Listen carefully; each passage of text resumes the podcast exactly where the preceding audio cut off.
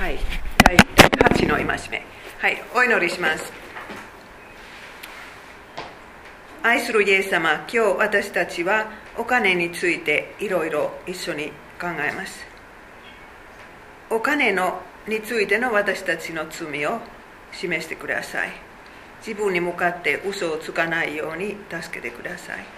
そしてこういう中からあなたの十字架を見出しますようにお願いいたします。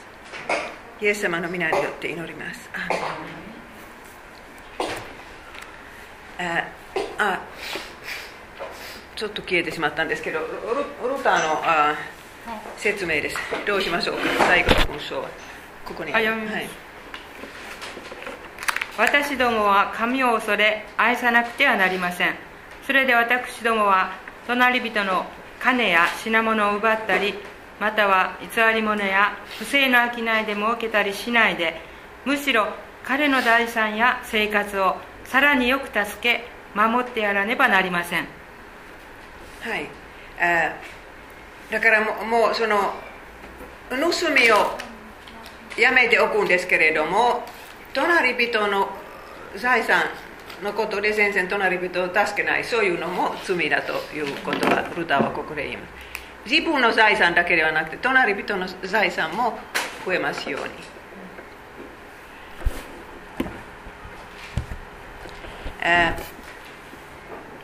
この戒めもパラダイスから始めますけれども神様は私たちに与えてくださったのはこのこの地球ですねその自然その自然からもう人類が存在するしている間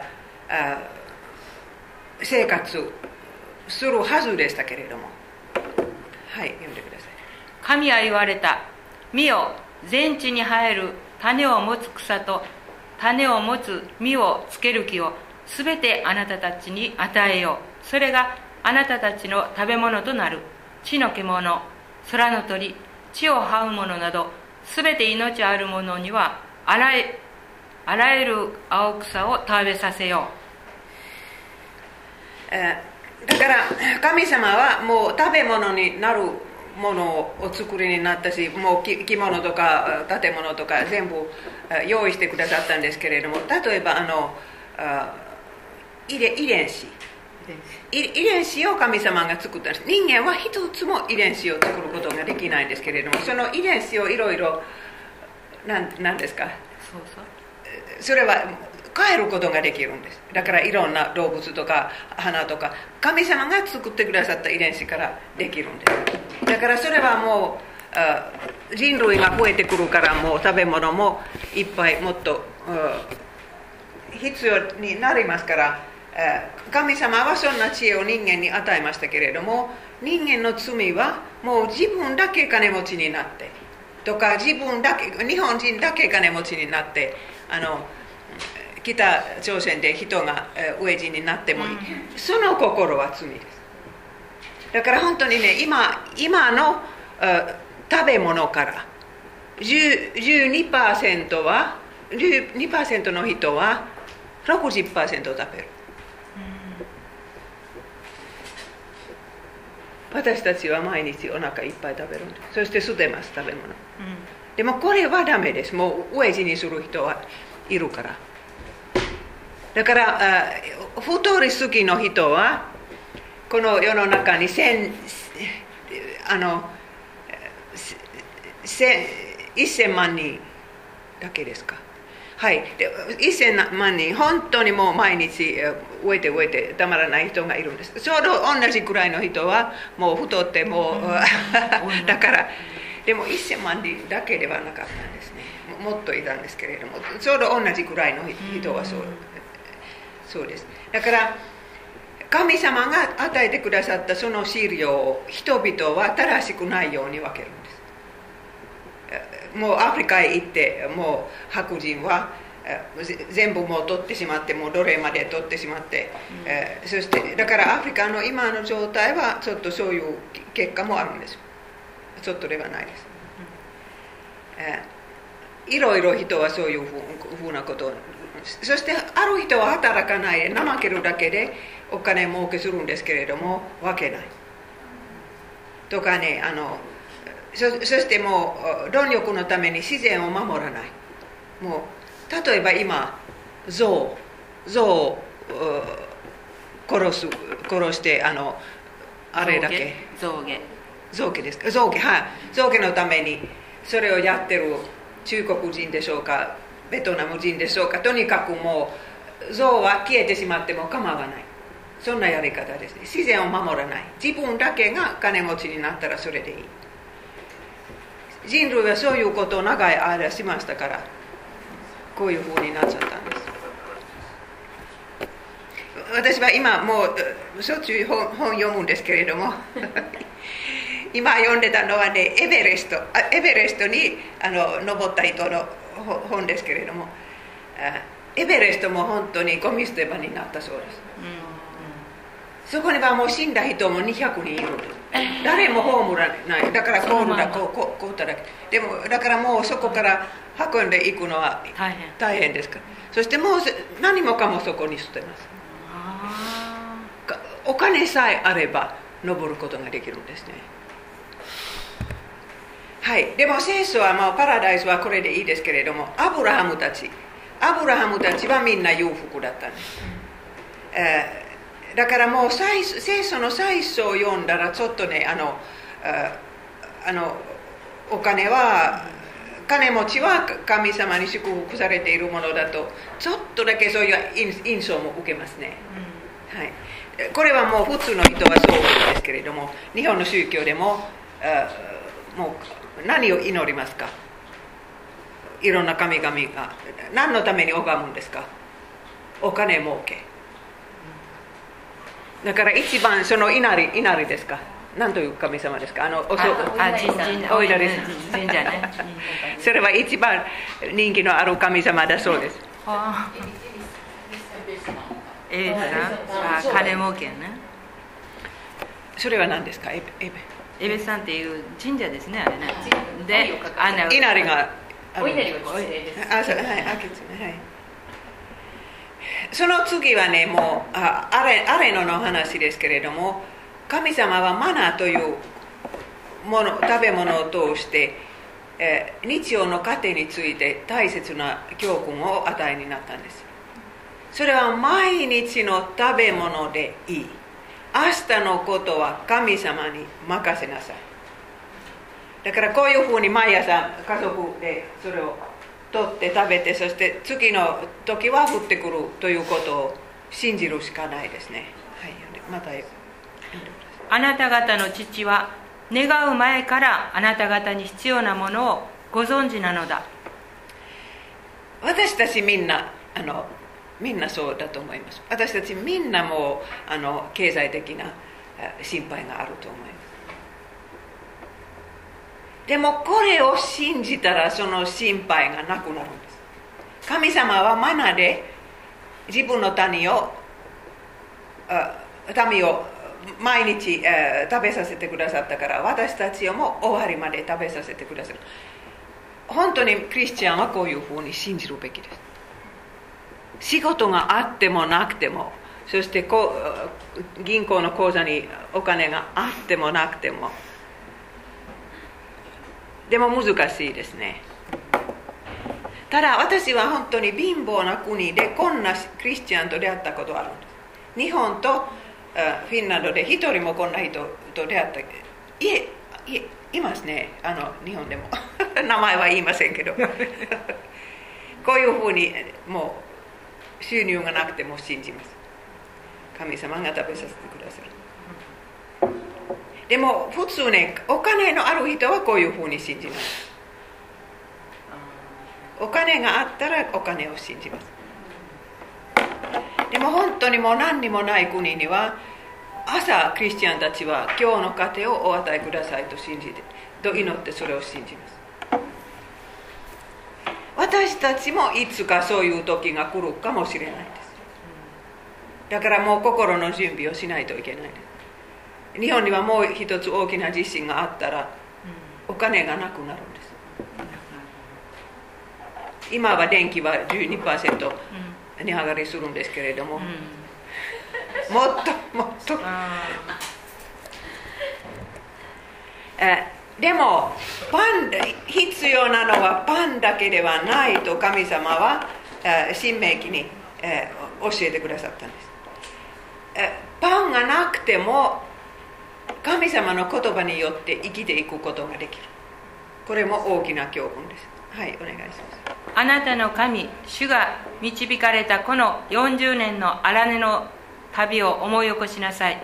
こうして主はあなたを苦しめて試しあなたの心にあること。すなわちご自分の戒めを守るかどうかを知ろうとされた。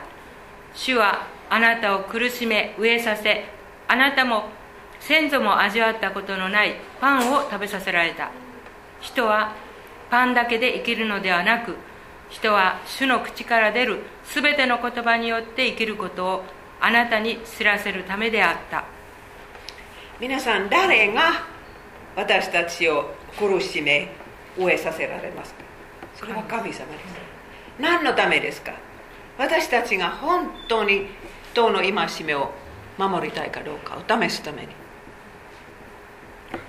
もう何もかも揃っている時には試練もないんですけれども、え、もう明日のパンがないというという時にはもう本当にそれでも神様を信じるかどうかは試されます、え、そしてねパンだけで生きるものではない。私はこれについてとてもいいルターの説教説教を聞いたんですけど、えー、ルターはねこう言うんですね。私たちには必要なことは本当に必要なことはなかったらこのどっちかが起こります。神様は私たちの祈りを聞いてその必要なものを与えてくださるのか？その代わり御言葉を与えてくださるのか？そしてその御言葉にしがみつきながらそれでも生きていくということを経験させます。それは素晴らしい経験です皆さん。それはもう私たちは死ぬまで覚えている経験です。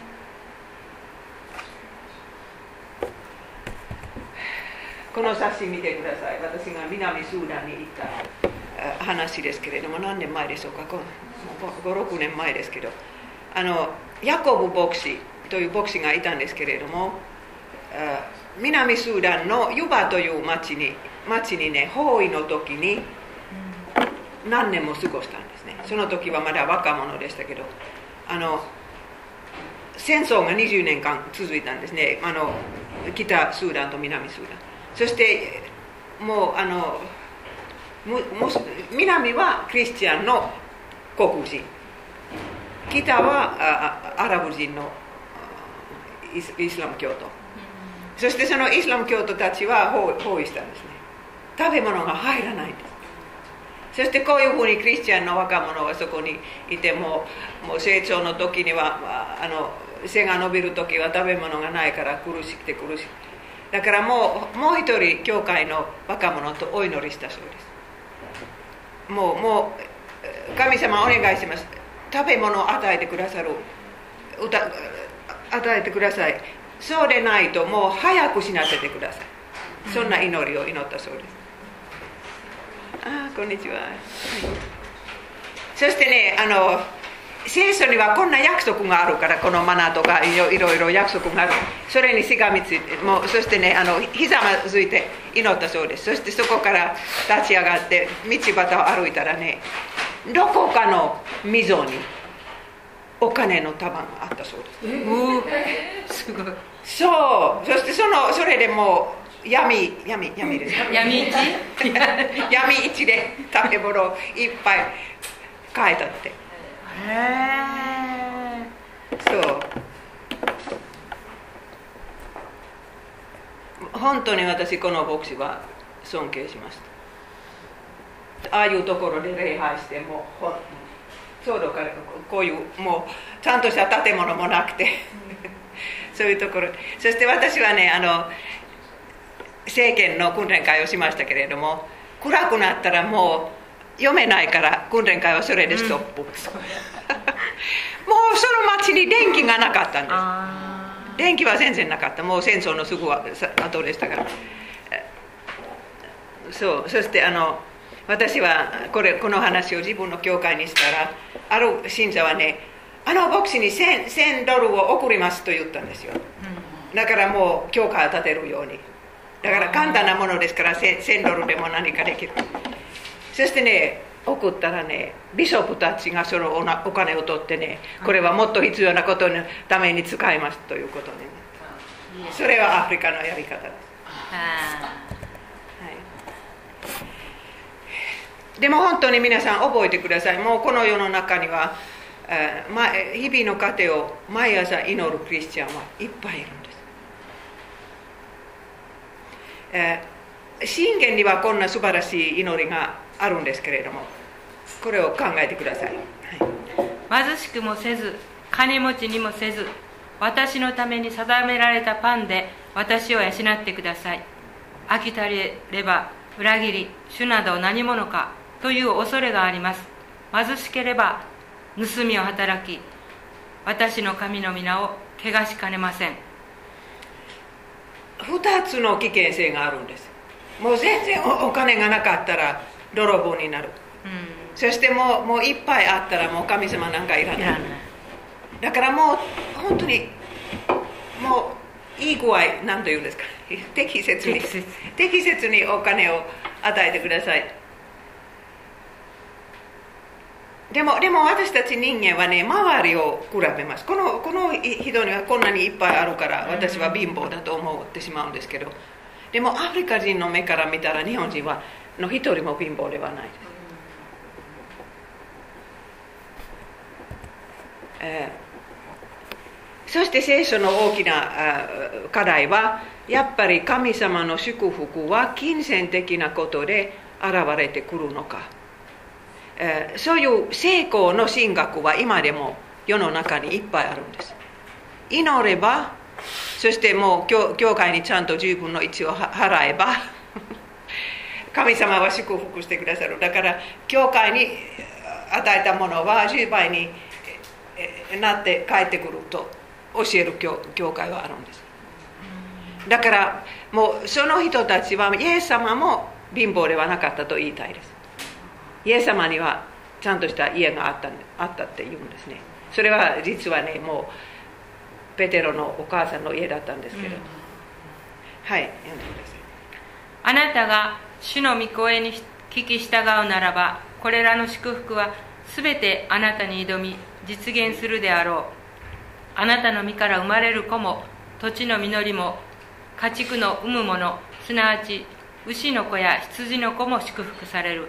主はあなたに与えると先祖に誓われた土地であなたの身から生まれる子家畜の産むもの土地の実りを豊かに増し加え恵みの蔵である天を開いて季節ごとにあなたの土地に雨を降らせあなたの手の技すべてを祝福されるあなたはそれゆえ多くの国民に貸すようになるがあなたが貸してもらうことはないであろうこの通りです。もちろんこの通り。国民は党の戒めを守れば祝福がやってくるんです。そして守らなかったらいつか雨が降らないとかいろいろそういうのは。それは本当ですけれども。でも周りを見てこの人は貧乏ですから神様はあんまり祝福してくださらない。そういう結論してはいけません。だからそれはもう少しずつ聖書に出てくるんです。これは私あの皆さんのプリントで予部をもうちょっと前にしました、うん、だから予部はその財産を失っても神様の呪われたものではないと分かる。分かるでしょう聖書を読む人は。だからもう何もかも失ってもそれは神様の呪いだとそんな結論してはいけません、はい、私は裸で母の体を出た。裸でそこに帰ろう。主は与え主は奪う。主の皆は褒めら褒めたたえられよう。皆さん覚えてますか？主は皆さんに皆さんの持ち物を与えてくださった。もうもう住むところも服も食べ物も、そしてあの原稿も。ヨブはそそそれはもう失っても信じたから主の皆に栄光を与えた人です。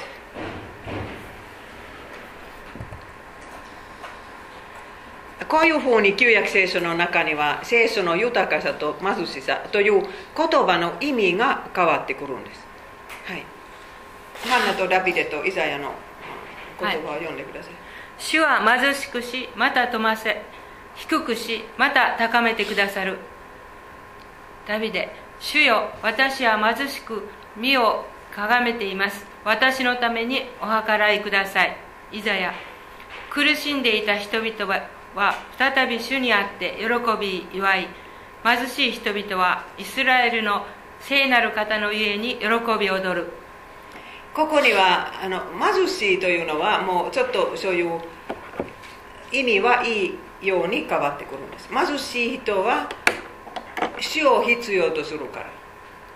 そして人を貧しくするのは主です。あのハンナの言葉の中で分かるんです。主は貧しくしまた富ませる富ませてくださる。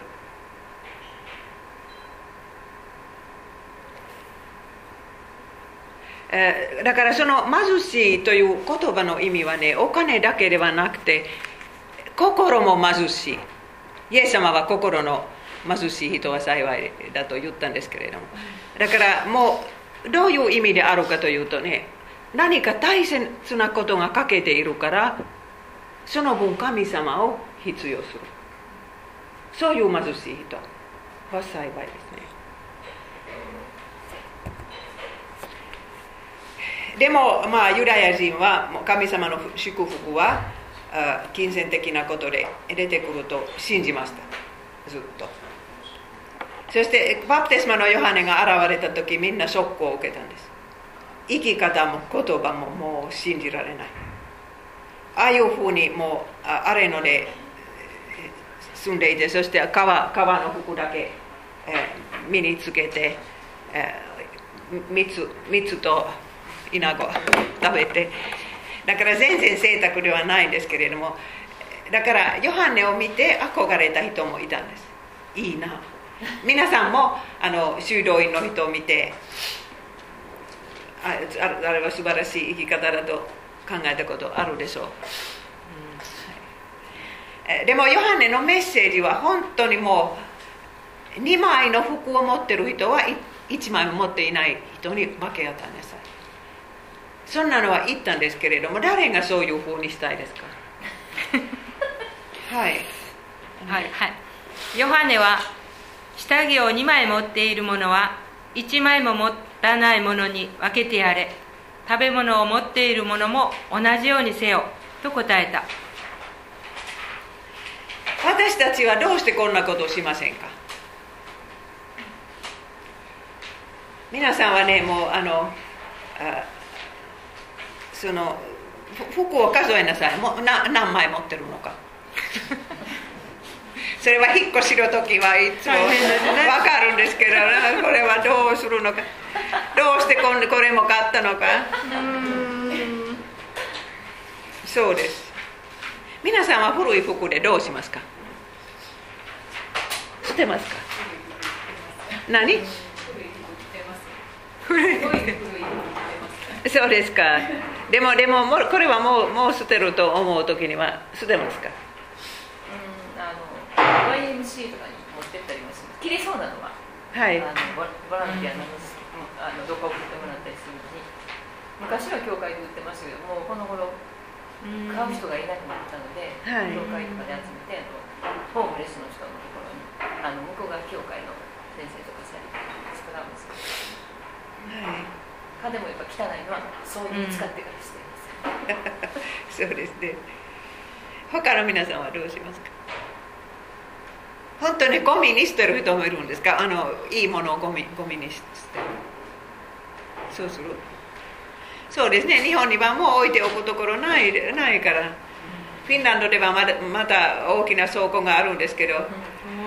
でもほん本当にだからああそこにも下にも倉庫があるから十分。でもでもね私も今今も恐怖を感じます。もう私の親が死んでしまったら。長年住んでた家は家の掃除は誰がするんですか？そこに置いてあるものはどうしますか？はい。でも本当私バングラデシュに行った時はもうそのサリサリという服がボロボロになってそれがもう落ち落ちたらその女性たちはどうするのか？そういうそういう人と出会ったんですだからこれは正しくないとよくわかるんです。私はまたいらない服を買うんですけど。そして妹も5人いるからサイズはほぼ同じで。これも妹。妹。はい、えー、はい。でもイエス様が現れて、えー、来られてからもうお金にお金についていっぱい話されました。皆さん気がついたことはあるんですか？イエス様は霊的なことだけではなくてお金のこともたくさん教えてくださった。まず第一この貧しい人は幸い私はもう言いましたけれどももう一回読んで。さてイエスは目を上げ弟子たちを見て言われた。貧しい人々は幸いである。神の国はあなた方のものである。しかし飛んでいるあなた方は不幸である。あなた方はもう慰めを受けているこれはマタイと違ってマタイは心の貧しい人と言うんですけれどもイエス様モルカは貧しい人だけ言いますからね。もう何もかも揃っている人は飛んでいる人。そういう意味で取ってください。そして何かとっても大切なことをかけている人は貧しい人。それは健康であっても何であっても。でも本当にイエス様がイエス様のを聞いてた人はびっくりしたと思います。それまで旧約聖書のある箇所を見てアブラハムたちの人生を見て神様の祝福は金銭的なことで現れていると信じましたから。も貧しさのいいところは何であるかは聞きたかったかもしれません、え、でもあの種まきの例え話の中にも富が出てきます。そして富は富というのは誘惑なんですね。もう御言葉はその飛んでいるあの富のある人の心には御言葉は成長しない。そういう恐ろしい例になるんです。はい。茨の中に落ちたのは御言葉を聞くが途中で人生の思い煩いや富や快楽に覆い塞がれて身が熟するまでに至らない人たちである。本当にフィンランドの歴史を考えてみてもフィンランド人は一番あの教会に行ったのはいつですか？いえいえいえそれはもちろんフィンランド人の問題はね教会が遠いということです。昔は本当に遠かったからもう湖を越えていろいろ。でもそれでもねもう一番信仰が多かった時は多分ね100年前とか200年前。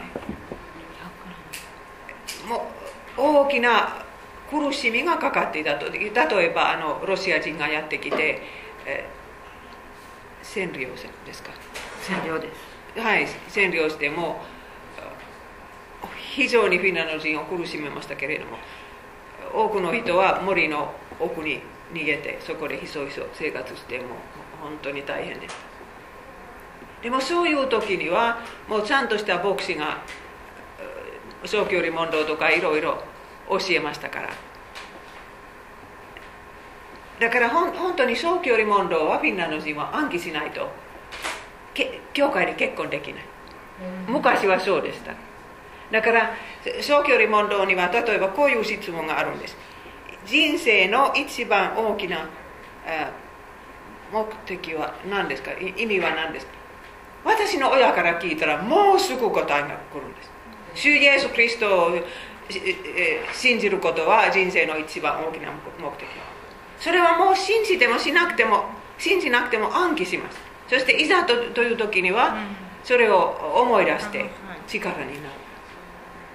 でももうフィンランド人もどんどんお金が儲けできてもう、ノキアもノキアもできてもうノキアはもう今落ちてるんですけどねそれで金持ちになった人はいっぱいいますでも教会を捨てます本当にこの通りです富があればそれは誘惑に変わってくるんですそしてイエス様の次の教えはね明日のことを心配したらそれは不信仰の印です、はい、だから言っておく自分の命のことで何を食べようか何を飲もうかとまた自分の体のことで何を受けようかと思い悩むら命は食べ物よりも大切であり体は衣服よりも大切ではないか空の鳥をよく見なさい種もまかず借り入れもせず蔵に納めもしない。だがあなた方の天の父は鳥を養ってくださる。あなた方は鳥よりも価値があるものではないか。だから明日のことまで思い悩むな。明日のことは明日自らが思い悩む。その日の苦労はその日だけで十分である。皆さんもし私たちは本当に今日一日分の心配だけ終えたらね人生はもう幸せいっぱい、でも明日まで考えてしまうから来年までとか10年後とかそのその10年分の重荷を負うてるから苦しい。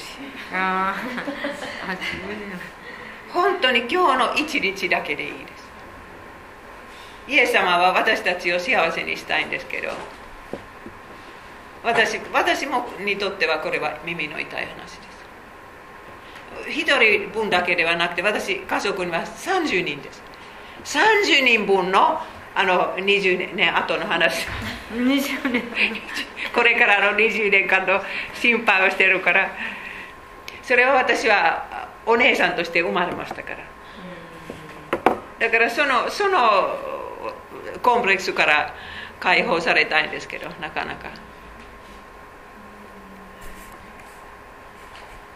私はこれは指摘されたことあるんです。日本のクリスチャンもねある姉妹は先生もうあなたの人生はもう幸せですけれどもね心配でもそれはもうダメにしてしまうと指摘されたことがある。んですはい、そしてイエス様の例え話は、え、本当にお金に関する例え話がたくさんあるんですけれども例えば金持ちとラザロの例え。えー、何を私たちに何を教えるかというとねあなたの財産はあなただけの財産ではないです。この絵を見てください。もう奥の部屋でもうパーティーがあるんですけれどもこっちではもう病気で飢えている人がいるんです。それを世話するのは犬だけ、えー、そしてあのこの金持ちは結局あ天国へ行けなかったんですけれどもその贅沢な生き方はこの人にはねもう信仰がないことを示したんです。だから金持ちだから地獄に落ちたということではないです。あ、同じ例え話の中でアブラハムが出てくるから。アブラハムも大金持ちだった。金持ちたちみんな地獄に落ちるという教えであればアブラハムも地獄です、でもこの人は信仰がなかったから。もう何もかも揃ってたから神様を必要としなかった。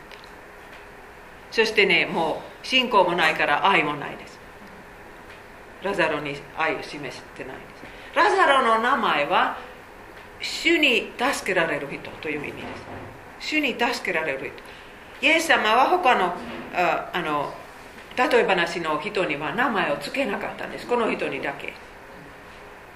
そしてねもうこれは主に助けられる人のように見えますか？見えますか？もう何にもないです。体が病気。友達もいない。食べ物がない。もう住む家もない。そのまま死んでしまうんです。きっとこの人も必死に祈ったことあると思います。もう主よ私を助けてください。もうこういう名前も親が付けましたからその名前の通りに助けてください。主の助けはこの人にとって何でしたか。天国へ行ったことです。だからもうあの貧しい人は幸いです。もうその貧しさによってイエス様を必要とするならば。でも日本の親もほとんどねこの奥の部屋の人生の方がいい。子供たちを考えたら。その方がいいと思います。そしてそのために心配していい大学とかいい職場とかもう浪人したらもう失望とか、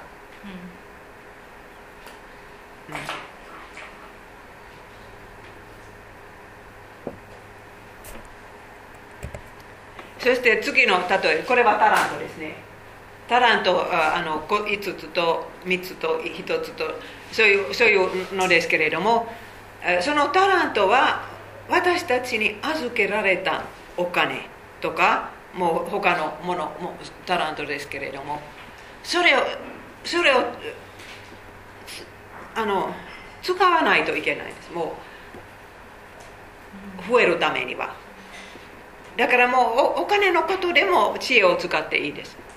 あの株を買ってそれを 増やして。でもそればっかりもう人生はそれになったら嫌ですけど。でもとにかくもう持っているものを増やす責任があるもう体の健康な人はその体をもう隣人のためにも使いなさい。この人はもう何にもしなくてもだからそれを終えてしまったのは本当にもう神様を信じながらその神様が与えてくださったタラントを誰のためにも使わなかった。そしてもう一つの例えばこれは愚かな金持ちですけれどももう大金持ちになった時はこの蔵を蔵をあのなくして。あもっと大きなのをもっと大きなのを建てましょう。だからその時も隣人のことを全然考えないで。自分がもっともっともっとあ金持ちになりたい。だからそれそれからもう残りの人生を楽し楽しむもうと思ったんですけれどもその夜死んでしまった、うん、この人には天に宝がなかったからかわいそうでした隣人に与えるお金はある意味で天国へ行っちゃってそそこの口座にも入ります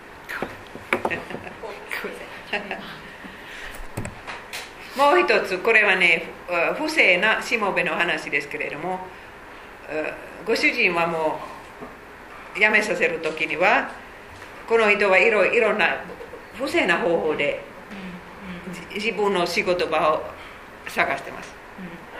とってもおかしな例え話。私1回だけメッセージしたんですけれども苦労しました。救いのはこの最後の文章だけだから不正なことをしなさいとイエス様は最後には言われないんです。その代わりこんなことを言われます、はい、ごく小さなことに忠実なものは大きなことにも忠実である。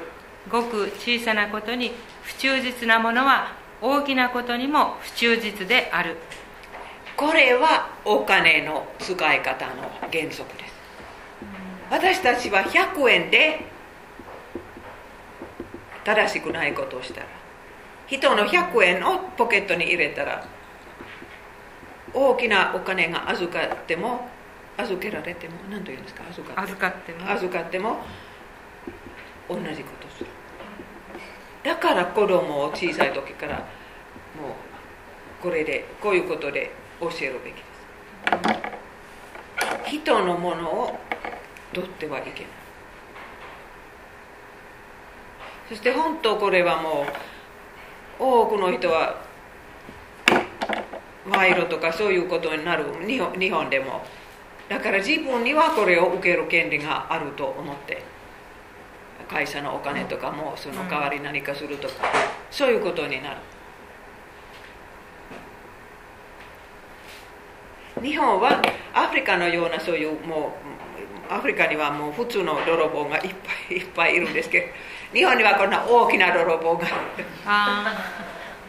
だからどこかにスーツケースを置いたら日本では置いたらあと5分で来たらそそそこですけれけれどもね。アフリカで 5, 分 ,5 分どこかで賑やかなところで置いたらもうないんです。はい。北迫さんと何年前モンゴルへ行った時はあのよしこちゃんは13歳で、はい、あの財布をこの辺に置いホテルのどこか廊下に置いて。そしてあの 私どこまで行ったんですか？え？そこにもうとにかく置いておいたんです。私たちどこか行って。わさ財布と思って戻ったらたまたまあったんですけれどもそれは奇跡だった。でも23回やってます。あ本当。それは日本人だから日本人みんなに怒られました。日本人はねあのもうあのそういうのに慣れてるからちょっと置いておいてもなくならない。でもそれはよしこちゃんはおおお父さんはちょうど1年前亡くなられてばっかりでしたから そういうふうにうっかりしたのもおかしくない。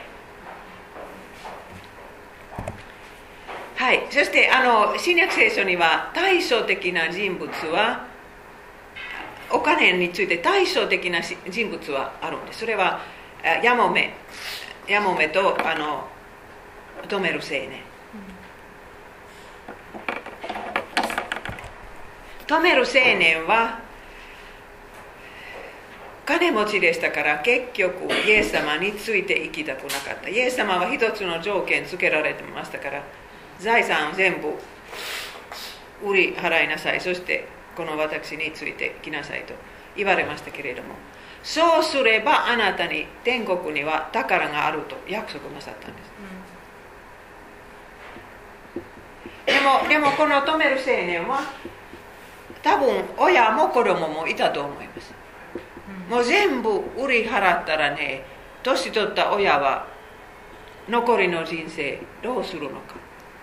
そして子供の教育とか何とかもうどうするのか心配して出て行ってしまったんですけれども。だから本当に一人だけだったらそんなことをしたかもしれませんけれども親戚のことを心配して出て行ってしまった。おかしくないでしょう出て行ってしまったのは。でもこの人がその大事な子供に残しておいた遺産は何ですか？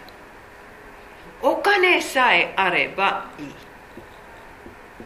子供たちはもう人生には津波がやってきた時とかもう誰か愛する人が死んでしまった時その日のためには何にも遺産がない。そういうそういう遺産を残してしまった。でもヤモメはどうだったでしょうか？はい読んでます。確かに言っておくがこの貧しいヤモメは誰よりもたくさん入れた。あの金持ちたちは皆有り余る中から献金したがこの人は乏しい中から持っている生活費を全部入れたからである。生活費を全部。皆さん生活費を全部献金袋に入れたことあるんですか？ないです。ないです。帰帰っていったらもう今晩子供を食べさせるお金がない。そしてイエス様はそういう行為を褒めてくださる。これは例え話ではない。本当の人だった、うん、えー、ヤモメは子供の夕食を考える代わりにもうこれは神殿ですからそのお金はね神殿を修理するとかもうまだまだ終わりまで立て立ててないから、うん、イエス様があ天国へ帰られてからあとあと何年ですか19年で完成したんです、うん、そしてもうすぐローマ人がやってきてそれを壊したんですけどでもとにかくもうこのこの女性は主を愛したからその神殿のために2つのレプタ本当に小さなお金だえー、この人の宝は天国にあったから。そして子供たちにも同じ宝を与えたかった、うん、この人が子供たちに残しておいた遺産は何ですか？それはお母さんが毎朝その日の糧を祈っている姿です。そしていざとなるとお母さんは祈ったんです。もう津波がやってくるとか愛する人が死んでしまうとかそういう日のための遺産です。まあもう23回は子供たちは本当にお腹を空かせたまま寝たかもしれませんけれども。それで人は死にませんよ。だからもういっぱい食べ過ぎてそれで死んでしまう人の方が多いですね、あと後でまたまたこの2人の信仰について話しますけれども。でも10分の1これはもう教会に捧げるものですけれどもイエス様はパリサイ人を非難しながらも10分の1が大切だと言っておられます、はい、立法学者たちとパリサイ派の人々あなた方ちあなた方あなたたち偽善者は不幸だこれは何運かイノンドこうのああちょっと漢字はかけてるんですけど何何でもいいです、ああはっかかはっかイノンドかここういうなんだっけ？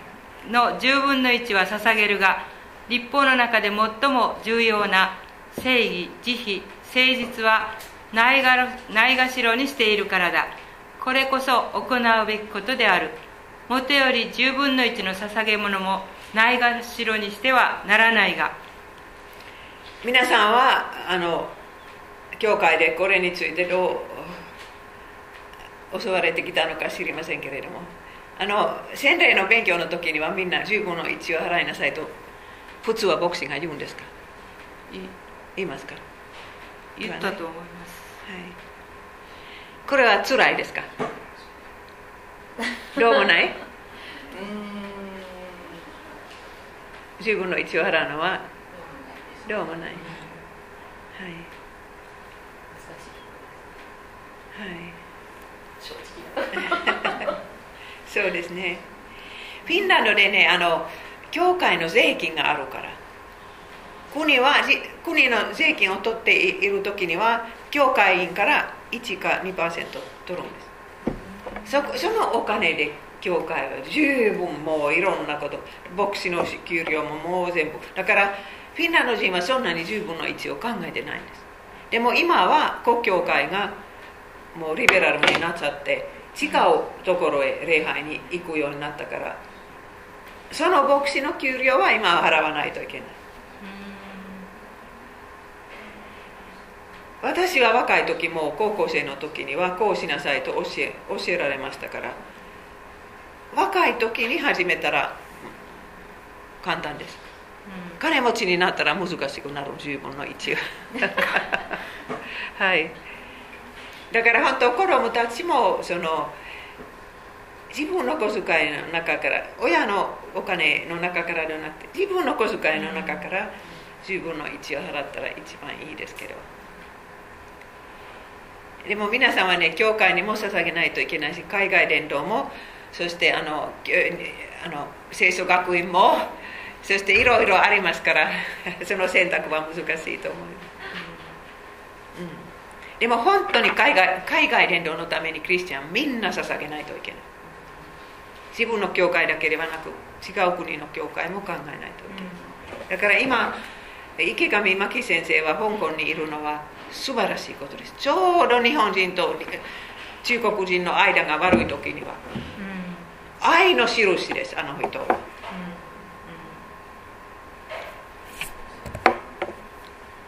この絵どう思いますか？インターネット 素晴らしい。はい。イエスイエス様の教えはこれで終わりましたけれどもパウロ。パウロはね金銭の欲は悪の根と言うんです。そこまで言うんです、はい、金銭の欲は全ての悪の根です。金銭を追い求めるうちに信仰から迷い出てさまざまなひどい苦しみで突き刺された者もいます。その欲に負けたらね苦しみがついてくる。本当に賄賂を取って名前が新聞に出てししまった人は苦しいです。苦しいで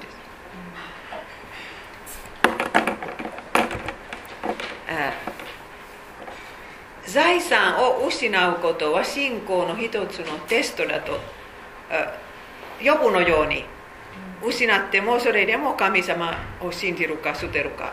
いつもそういうテストですね、はい。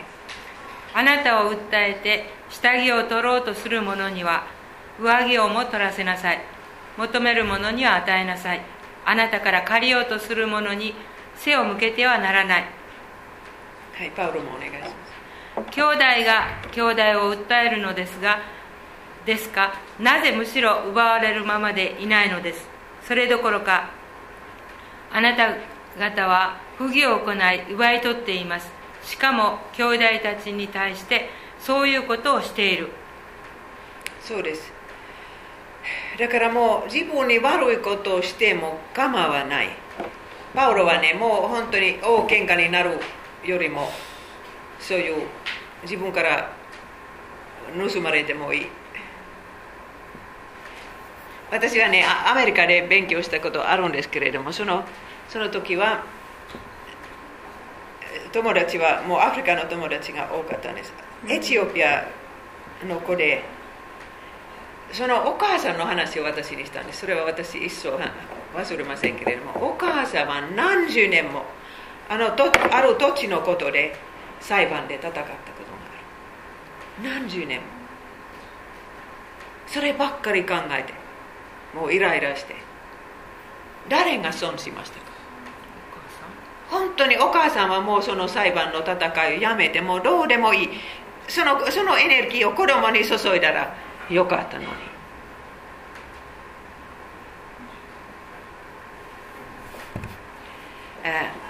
パウロはマケドニアのクリスチャンたちを例に例として挙げますけれどもパウロはねいつもあの貧しい人たちのためにお金を集めた。忙しい中で本当にもう教会を始める仕事。そしてね夜はテント作り。いろいろあったんですけれどもそういう中ではねエルサレムの貧しい人を忘れてはいないんです。だからもうそのためにマケドニアをとキリストを回ったことがあるんです。そしてあの手紙の中にももうあなた方はもう、えー、去年約束しましたからお願いしますとかね毎毎週あのあ礼拝の時にはお金置いてくださいとかそういうアドバイスをするんですけれどもこのこれはねコリントの割と裕福なクリスチャンに書いた手紙です。マケドニアもあの例えばリディア。リディア。リディア。リディアリディアはねあのも紫布。布お店を持ってた金持ちの奥さんでしたけれども、うん、それもマケドニアだった、うん、マケドニアで迫害は新約聖書の一番強い迫害だった。何年も続いたんです。フィリピリピそれからあのテサロニカそしてペレペレペロヤペレペレこの3つの教会。だからもう結局ねクリスチャンから財産を奪われたんです。そういうマケドニア人は一番もうもう心よくお金を捧げただからお金がああってもなくても心があったら捧げます、もしかしたらリディアもこの人たちの中にいるかもしれない。そしてあのあのととあの刑務所の管理に自身でクリスチャンになった人それももしかしたらこのはい読んでください兄弟たちマケドニア州の諸教会に与えられた神の恵みについて知らせましょう。彼らは苦しみによる激しい試練を受けていたのにその満ち満ちた喜びと極度の貧しさがあふれ出て人に惜しまず施す豊かさとなったということです私は証ししますが彼らは力に応じてまた力以上に自分から進んで聖なる者たちを助けるための事前の技と奉仕に参加させてほしいとしきりに私に願い出たのでした。フィンランドも海外連動を始めたのはフィンランドの教会は1860年代。ちょうど4年続いてもうあの収収穫ができなかった年だった、フィンランド人の3分の1はもしかしたら飢え死にしたかもしれません。ちょうどその時海外連動が始ま始めた。だからもうそういう中から人人はそれでも献金したんです。だから本当にもう裕福な人が海外連動しなさいということではないです。神様はこんな貧しいマケドニア人のお金を祝福してくださるから。私もこの日本に、えー、もう20年間以上働いたのは背後にこれはもうフィンランドの教会の税金ではないです。もう決まった人は私の給料毎毎月何か入れるから。そしてもう日本人のために祈ります。だからそれも天国の一つの楽しみです。ここで宣教師を聞いた人とその宣教師を送った人は天国で会いますね、イエス様の兄弟のヤコブはエルサレムの教会のリーダーでしたけれどもちゃんとした給料を払いなさいと本当にもう強く書くんです。それ書いたのはクリスチャンです。だからクリスチャンたちもお店とか工業あったらもう少ない給料でやろ やろうとしたかもしれませんけれど。私はこの線で引いたのはね日本日本でアルバイトをさせる会社だと思います。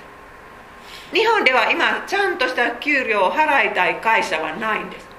もう何もかもアルバイトで、えー、やりたいから、そしてその人々はアルバイトだけやってる人は、え年を取るとどうしますか？これはもうそういう会社に向かって言われた言葉です。読んでください。飛んでいる人たちよく聞きなさい。自分に降りかかってくる不幸を思って。泣きわめきなさい。あなた方の富は朽ち果て。衣服には虫がつき。金銀も錆びてしまいます。あなた方はこの終わりの時のために宝を蓄えたのでした。ご覧なさい。畑を借り入れた労働者にあなた方が支払わなかった賃金が叫び声を上げています。借り入れをした人々の叫びは万軍の主の耳に届達しました。あなた方は地上で贅沢に暮らして快楽にふけりほぐられる日に備え自分の心を太らせた。イエス様の再臨は近いとヤコブが信じたし私たちもそう信じるんですけれどもこの最後の時代にはもう少なくてもいいですねお金。そしてあのとにかく雇う人にはちゃんとした給料を払わないといけない、うん、そうしないとそのその賃金は神様の前で叫んでいる。あらアベルの血は血は血から叫んでいたと同じように、うん、聖書にはこんな教えがありますからキリスト教会が増えてくるともう本当に会社の状態も変わってくるんです。でもキリスト教会がなかったらねここんなもう自分のお金儲けだけみんな思いますね、えー、主にお金を貸す人はこの世にの中にいると。皆さん知ってましたか？主にお金を貸すことができます。はい。弱者を憐れむ人は主に貸す人。その行いは必ず報いられる。必ず報いられる。もう貧しい人を助けたら。だから本当日本のクリスチャンもこの世の中の貧しい人だからもう例えば飢餓対対策、うん、何？飢餓対策機構の、うん、そう、うん、それは貧しい人を助ける団体です。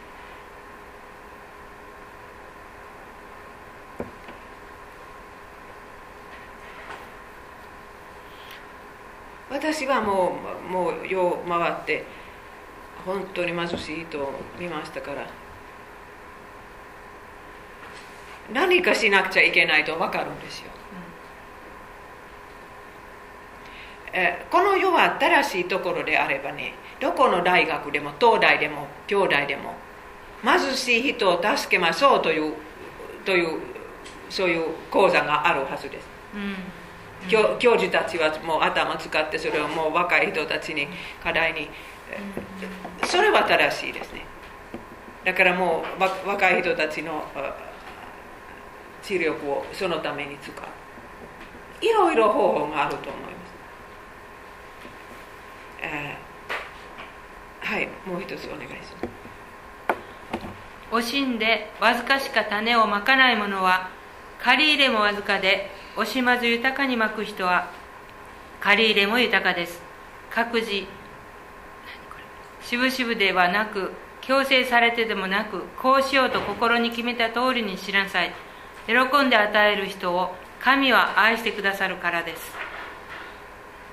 喜んで与える人を神が愛してくださるからです。強い言い方ですね、だからしぶしぶやったらもう。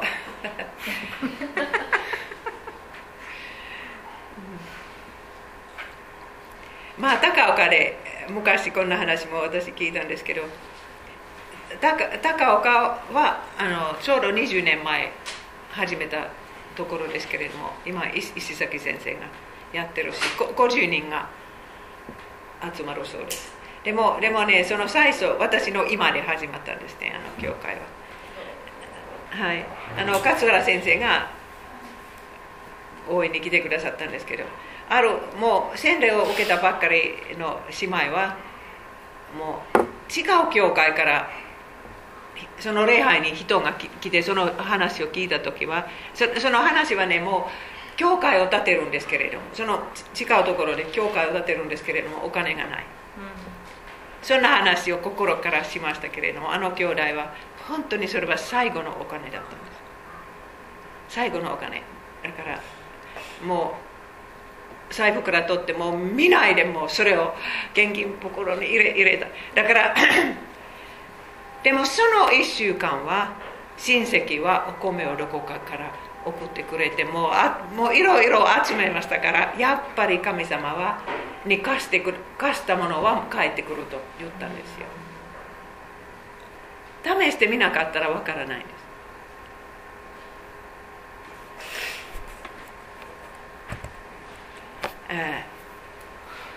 大きい泥棒と小さい泥棒の話。皆さんあの自分のお金を自分のためにだけ使うとか自分の家族のためにだけ使う人は泥棒です。泥棒です。そして税金を払わないようにいろいろ陰謀はいい言葉であるかといろいろそういう工夫してもうもう正しい方法方法で税金を少なくしてもいいですけれども、正しくない方法もみんな探してるでしょ。う、とかもうもうこれを設けましたとはっきり国に教えおっしゃらない。それも泥棒です。国はお金がなかったらね誰が一番かわいそうですか。ら貧しい人。そしてテレビの許可とかなどもいろいろそんなのは払わないのも泥棒です。電車でただで旅行する人、うん、日本でできできないかもしれないですフィンランドもうあの門があるんですけど フィンランドで門がないから。そしてインターネットからもいろいろ盗むことできます。人のアイデンティティまで盗むことができます。そしてそのアイデンティティを取って、うん、E, e メールを送ったりとかね。音楽とか映画とか絵とかもいろいろ盗むことできますそして仕事場から何か小さいものでも持って帰ることそれは物を盗むこと。悪いものを高い値段で売るのも。これはルターはそういうはっきり言います。そしてルターが言ってるのはねもうこの世の泥棒はみんな首絞めて殺されたらもうこの世の気もなくなるしそしてその吊さかな。そう。それだから泥棒はそれほど多い。これは税金についてパウロが書いてある文章ですけれども皆さんその時のカイサルはネロです。結局パウロを殺してしまったそのカイサルについてパウロはこう言います。すべての人々に対して自分の義務を果たしなさい。貢ぎを納める人には貢ぎを納め税を納めるべき人には税を納め恐れ恐るべき人には恐れ敬うべき人は敬いなさい。イエス様が生まれたのはちょうど、まあ、ローマのローマ国は税金を集めた時ですね、でもローマ人もいい道とかいろいろいいのを建てましたそのお金で。黙示録になると金持ちの教会と貧しい教会が出てくるんですけれどもこのスミルナの教会は貧しかったんです。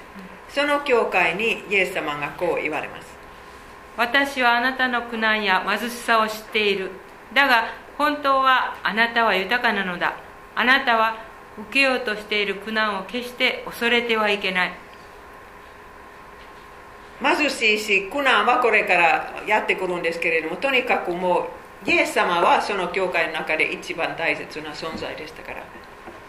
あ本当の意味で貧しくはなかった豊かだった。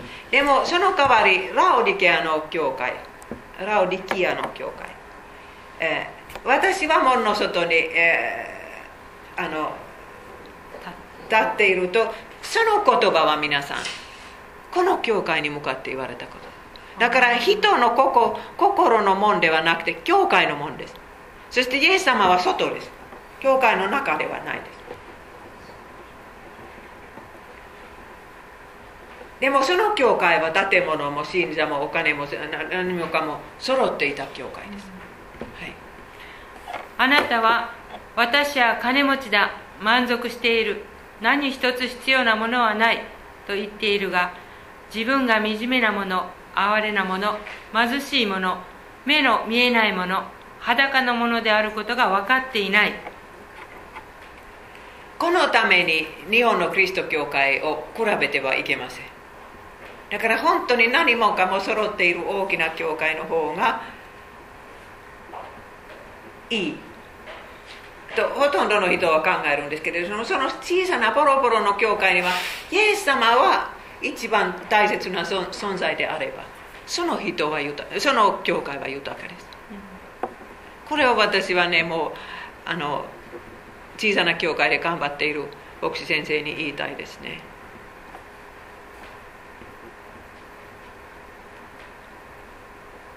本当にもう大きな教会の人々はみんな満足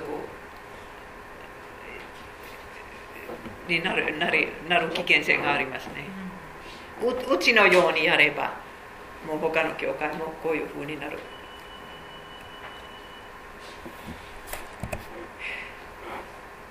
これはイエス様の言葉ではない、まあ、ルルターが言ったと言われているんですけれども結局言ったかどうかは疑問に思う人もいるんです。だから明日この世の終わりであっても今日はリンゴの木を立てましょう。だから私たちもそうしましょう。はいお願いします。定められた時は迫っています。今からは物を買う人は持たない人のようにすべきです。この世のありさまは過ぎ去るからです。だからもう物を買ったらこれはもう長い間持つことができないと思うべきです。もうイエス様の再臨が近づいたから。そうそういう心をお金に対するそういう心があったら一番いいです。そしてあの大胆にそのリンゴの木を植えることです。もうこれからいくら短くてもとにかく勉強は終わりまでするとか収束するとか子供を産むとかもう子供の将来とか孫の将来のために祈ること。イエス様を待ってはいるんですけれどもまだまだ来られないようなようなようにねもう将来を計画しないといけないでも今日来たらもう喜んで、え、この持ち物を手放してイエス様に迎えに行くその時は私たちの問題が解決します遠くないです本当に遠くないですこの実会の講演の最後にはいつもイエス様が出るんですけれども。イエス様はの教えとそしてアリ様は素晴らしいです、えー、このこの世を創造してくださったその方は貧しくなられる、はい、あなた方は私たちの主イエス・キリストの恵みを知っています。すなわち主は豊かであったのにあなた方のために貧しくなられた。それは主の貧しさによってあなた方が豊かになるためだったのです。もしイエス様が貧しくならなかったら私たちは豊かにならない。その豊かというのは天の宝、うん、天のおうちその永遠の都。イエス様がそれを私たちのために買ってくださったんですけど、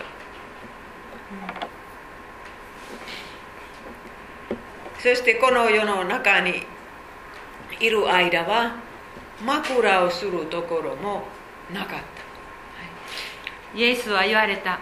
狐には穴があり空の鳥には巣がある。だが人の子には枕するところもない。皆さんこれはどう思いますか？救い主がこの世に来られる時は枕するところも人の家に泊まるか外で泊まるか、生まれたのもあの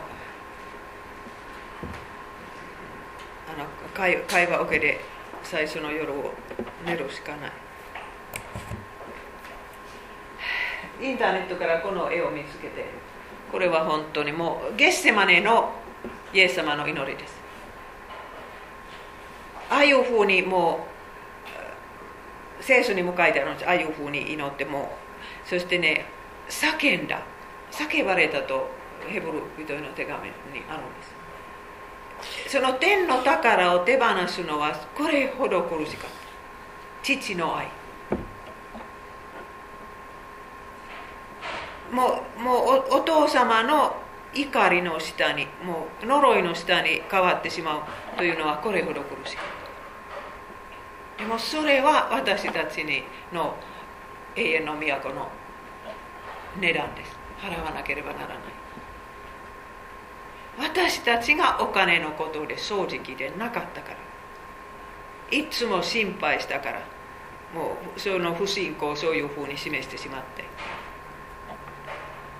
そしてもう裕福であったのにもかかわらずあんまり感謝しなかったとか。いやいやしながらしぶしぶしながら献金したとか。そしてイエス様は本当に泥棒として逮捕されたんです。皆さん気がついたことはありますか？まるで強盗にでも向かうように剣や棒を持って捕らえに来たのか。これは私たちのあるべき姿です。私たちはもうああいう恥ずかしい目に遭うべきでしたけれどもイエス様は代わりにもう強盗のような取り扱いを受けなければならなかった。そしてあのこの戒めを破ったあなたに代わってイエス様はこういうことを経験なさった。捕らえられ裁きを受けて彼は命を取られた。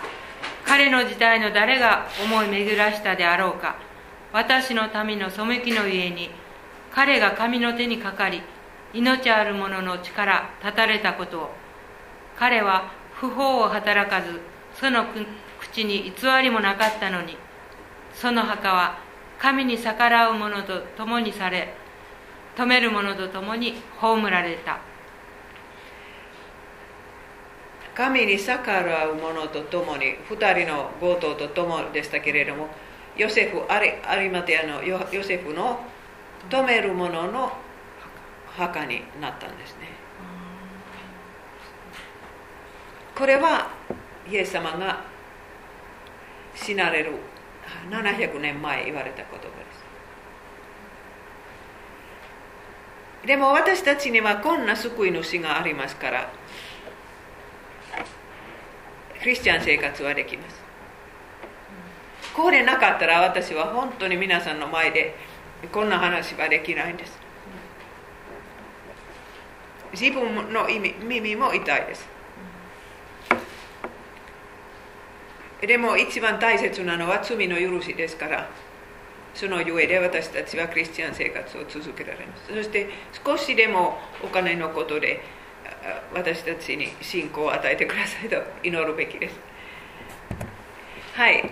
あの止める青年と貧しいやもめもう一回。止める青年の一番大きな問題は何でしたか？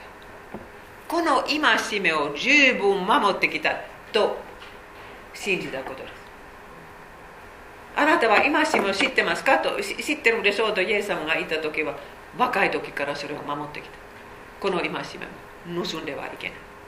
私は今1時間話したのは全部も何もかも守ってきたとこの人は言うんです。だからイエス様を必要としない。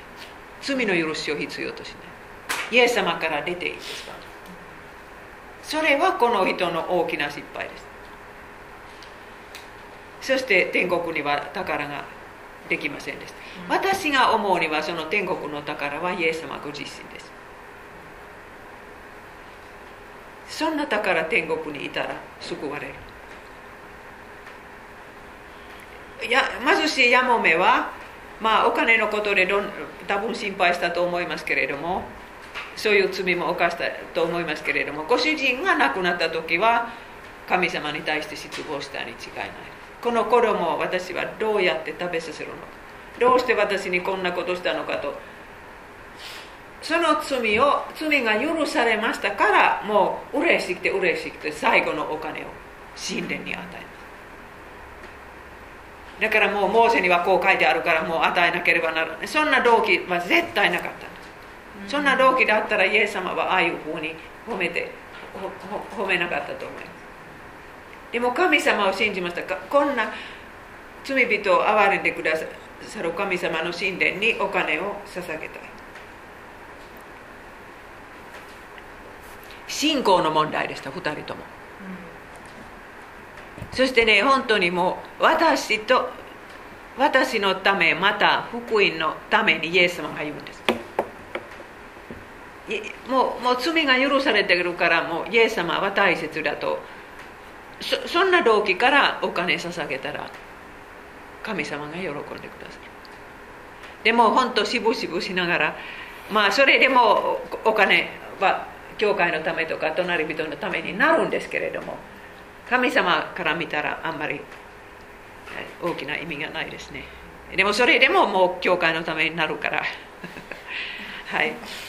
イエスは言われた。はっきり言っておく。私のためまた福音のために家兄弟姉妹母父子供畑を捨てる者は誰でも今この世でも迫害も受けるが家兄弟姉妹母子供畑も100倍受けのの後の世では永遠の命を受ける。すごいですね、だから宣教師になる人はもういろいろ捨てないといけないんですけど100倍になって帰ってくるんです。それは私の宣教師のキャリアはもうすぐ終わりますから自信持って言えます。そうです。国にとどまったら皆さんのような姉妹兄弟姉妹がいないですね、はい。えこれで終わったんですけれどもあの、えー、皆さんから今日の感想もそしてあの川野さんはもしお母さんの話できたらお願いします。皆さんあの川名さんのおばさんのこと知ってる？岩崎さんは知らないから。最初からちょっとだけ、はい、私のおば母の10歳若い妹なんですけどもついこ11月の21日に召されました。であの私と絡むんですけれどもその場は私が4歳の時に神戸の栄光教会で結婚式があってそれで後から知ったことです。けれども大場は17歳の時に栄光教会で洗礼を受けたそうです。私自身はあの満州からの引き上げ者で家はとても貧しく家庭環境も非常に悪く貧しいことがあのいいって言われても何がいいんやと思って私はずっと思っていました。でも私はその大の結婚式が4歳になる少し前のことだったんですけれども私のこの結婚式に出席した時に、うん、私も教会で結婚式を挙げるって4歳になる少し前決めたんです。はい。で、まあ、おばの話に戻りますが、おばが結婚してからはもう、教会にちっとも行ってなかったようで、あの教会生活からも離れていたんですけれども、そのおばが亡くなる一月か20日ぐらい前に、私がおばにそのことを言いましたら、洗礼を受けてるっていうことだったので、でその話をした時はもうおばはあのベッドから起き上がることもできていなくて、でもそれも本当にもう、11月3日までその自分でセッティングしてそのしんどいながらもあの最後の会食を友達としたんですけれどもその翌日から寝込んでしまってもう本当に坂道を転げ落ちるように、うん、ベッドから起きられなくなり物が食べられなくなり水も飲めなくなりというふうにして、うん、11月の4日ベッドについて11月21日亡くなったんですけれどもその時におばさんすごく非常でしっかりして頭もとにかくみんなしっかりして体だけが思いもならない人だったんですけどあのおばさん急にこんなことになっておばさん自身一番驚いてるだろうねって言ったら、うん、おばさん心配しているって言ったら、うん、不安に思ってる？って言いました。でもそのことは他の誰にもそんなことはその自分がそんなふうに思っていることは言っていなかったので私が言ったことにうなずいてでもおばさんイエス様が一緒だからね心配しなくてもいいからね大丈夫よって言いましたらおばは初めて涙をポロポロこぼしてうなずいてもういろんなことはもうその時にはしゃべらなくなってたんですけど大丈夫よ。安心してもいいからねイエス様は一緒だからねっていうことで。おばは涙を流してだからその時におばはすごく心が溶けたんだと思うんですね。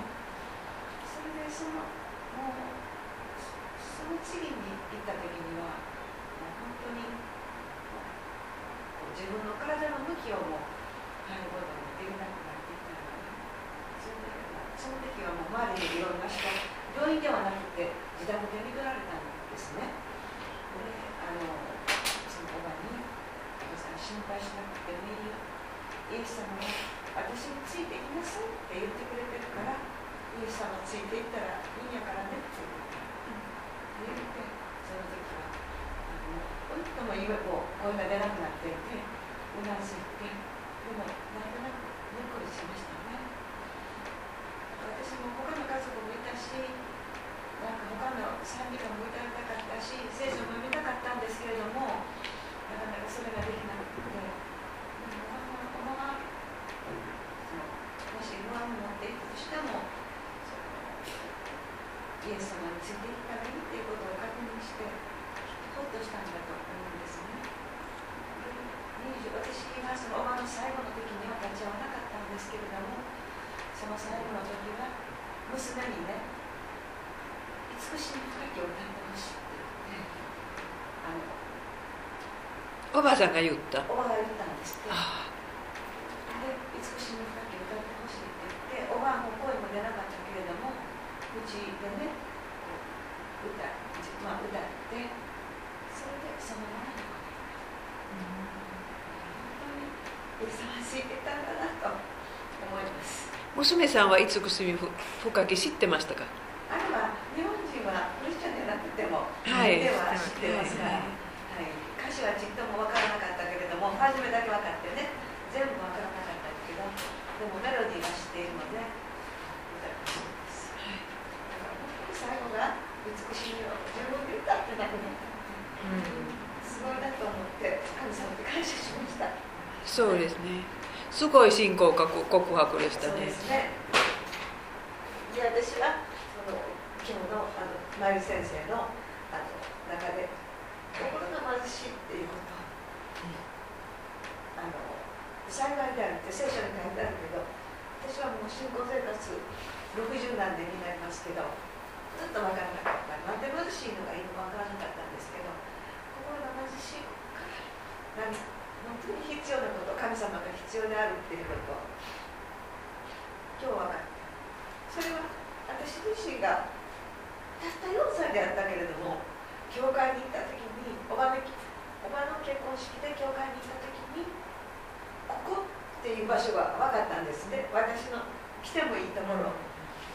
それでその年のクリスマスにロゴ伝道どんどん太鼓を叩いていくのに家の近くの教会についていってあここは場所は違うけれどもおばさんの結婚した教会と同じと思ってだから4歳と少しから私は教会に来始めたんですけれどもだから本当に私はあの心が貧しかったので4歳でもイエス様のおっしゃることが分かった。そういうことがすごい感謝やなと思いますおば本当にあのお葬式は仏教でしたけれどもでもなんかお寺さんにもあのおままクリスチャンやったいうことを言うてもらしくてそれであの一番最後の時に、うん、聖書と賛美歌をあのおかんの中に入れてであのいとこが娘がですねそのこれ入れてもいいかなって言うから、うん、あのお坊さんもねいいって言ってくれてるしおばちゃんが望んでたんやったら入れたらいいんじゃないって言って。私あんたが飲んだらおばちゃんもっと喜ぶ違うって言いたかったんだけど でもまあ入れあの人は入れたかったから入れたらいいわ言うてだから私はまた私が彼女にまたプレゼントしたらいいわけで、そうしようと思いますだから本当にあのマリ先生がおっしゃってくださったあの見失われた羊が見つかった、うん、その一匹の羊、うん、最後の最後で本当にお前自身が忘れていたかもしれないのね。自分がクリちゃんやったいことをね。でもちゃんと、うん、美しい楽器みたいなされこれ本当に感謝です皆さんにお祝いいただいてありがとうございましたえー、いとこさんはお母さんがクリスチャンであること知ってたんですか知ってたみたいですあそうはいはい、あの何年教会行ってから洗礼を受け受けたでしょうかあの何年教会に行ったかはそれは私には分かりません。でもあの一番上のおばえっとが一番上のおばと一番下のおばは20歳離れているんですね、でそのおばがクリスチャンで英語教会の会員でしたからだから17歳の時に洗礼を受けたって言ってますからいつから言ってるんでしょうね。でも亡くなってからいろいろこう物を整理したりしてるとあの青年会のの人が集まったような記念写真が何枚も出てきましたからだからやっぱしあの英語協会で青年会の活動をしていたんじゃないかなと思います。そそうです。だから私そのその時の日曜学校の先生とか、牧師先生をもう考えて考えてますだからその時祈ってもこの人のために祈って結婚して消えてしまってがっかりしたんですけれどもそういうふうに最後の最後イエス様が探してくださるのは素晴らしい。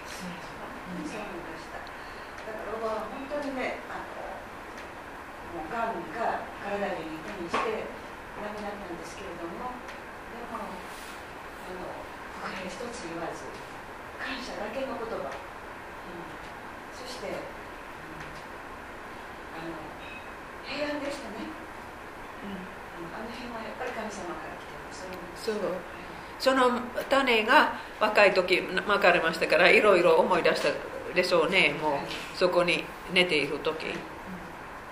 そしてもう川野さんから本当にイエス様に今でも信じてもいいという言葉を聞いたから、うん、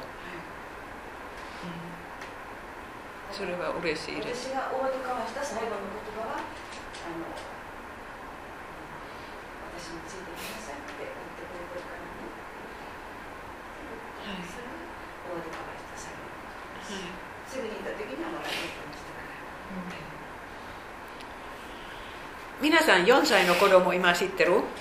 あの シュワちゃんは5歳？5歳になりました。だからその4歳の子供はロボ伝道でもう一人でついていって教会の道が分かってそれから一人で行くようになった。それは川野さん。でもやっぱりねあの家が普通で家があったかくて家が良かったらそれっきりだったと思う私は家より教会が良かった聖書に書いてあることが本当の生き方、神様が望んでおられること。私もそうしたい。そう。当然だから私は教会のあのあの賛美歌はまだ字が読めなかったからみんな耳で覚え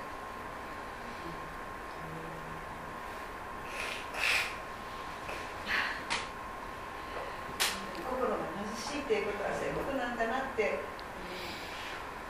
もう一つ言っていいでしょうか、はい、川野さんのことですけれどもあの中国から引き何？引き上げ。引き引き上げた子供です。だから親は中国から何にも置いて日本に命だけ救う救うために戻ってきた。そういうそういう家族です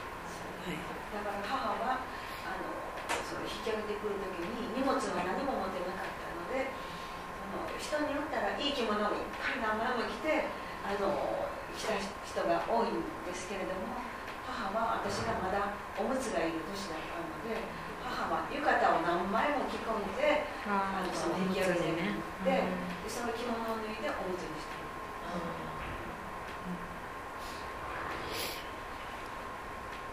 だから本当に何もない、もともと神戸の人でしたからだからもうあの舞鶴でしたか？どこに？あの船に来たらもう親戚はこれはあのサルちゃんであるか赤ちゃんである。かポケットモンキーと思う。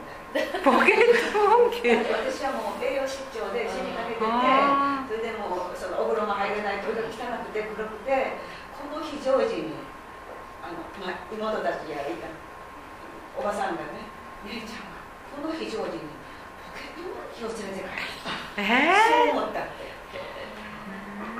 今もうだから私のことを知ってる人おばはもうこの間亡くなったのでもういなくなったからそのことを言う人がなかったん。ですけど私はあの母の兄弟がいっぱいいて女兄弟が4人いただったもん。ですからどのおばかも、まあ、ポケットモンキーかと思ったみたいね、ずっと言われました。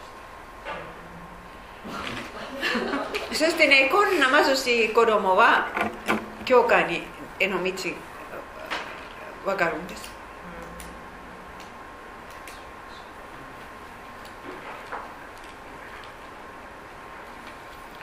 はい。それでは最後のお祈りあの北瀬子さんはい私自分が心貧しかったのでイエス様に導かれたっていうことをもっと早く分かっていたら私は今私の家庭私自身の家庭のことで苦しいことが大きなことがありますけれどもこんなことにはならなかったのかなとか思いますでもやっぱり今のこともみんな神様から来てるとしていくと思いますはいそうですねありがとう。はい。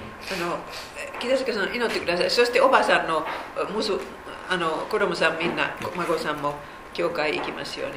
はい、お祈りします恵み深い。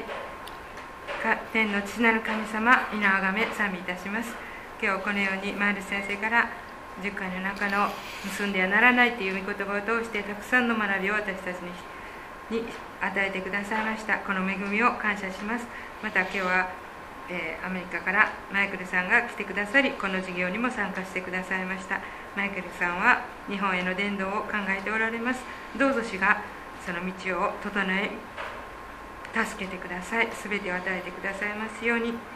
そしてまた知恵も与えてください。そしてまた今日は川野さんが、えー、おばさんのことを明かししてくださいました。あなたがどの全ての人を天国へ導こうとしてくださっています。そして救いの道を整えてくださっています。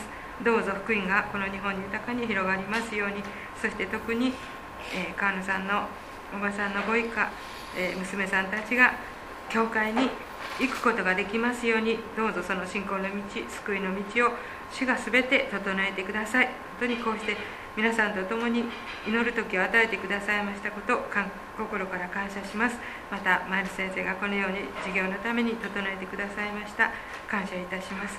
全てを感謝して主の御手に委ねてイエス様のお名前を通してお祈りいたします。アーメン。はいこれで終わります。来週はあの嘘をついてはいけないという戒めです。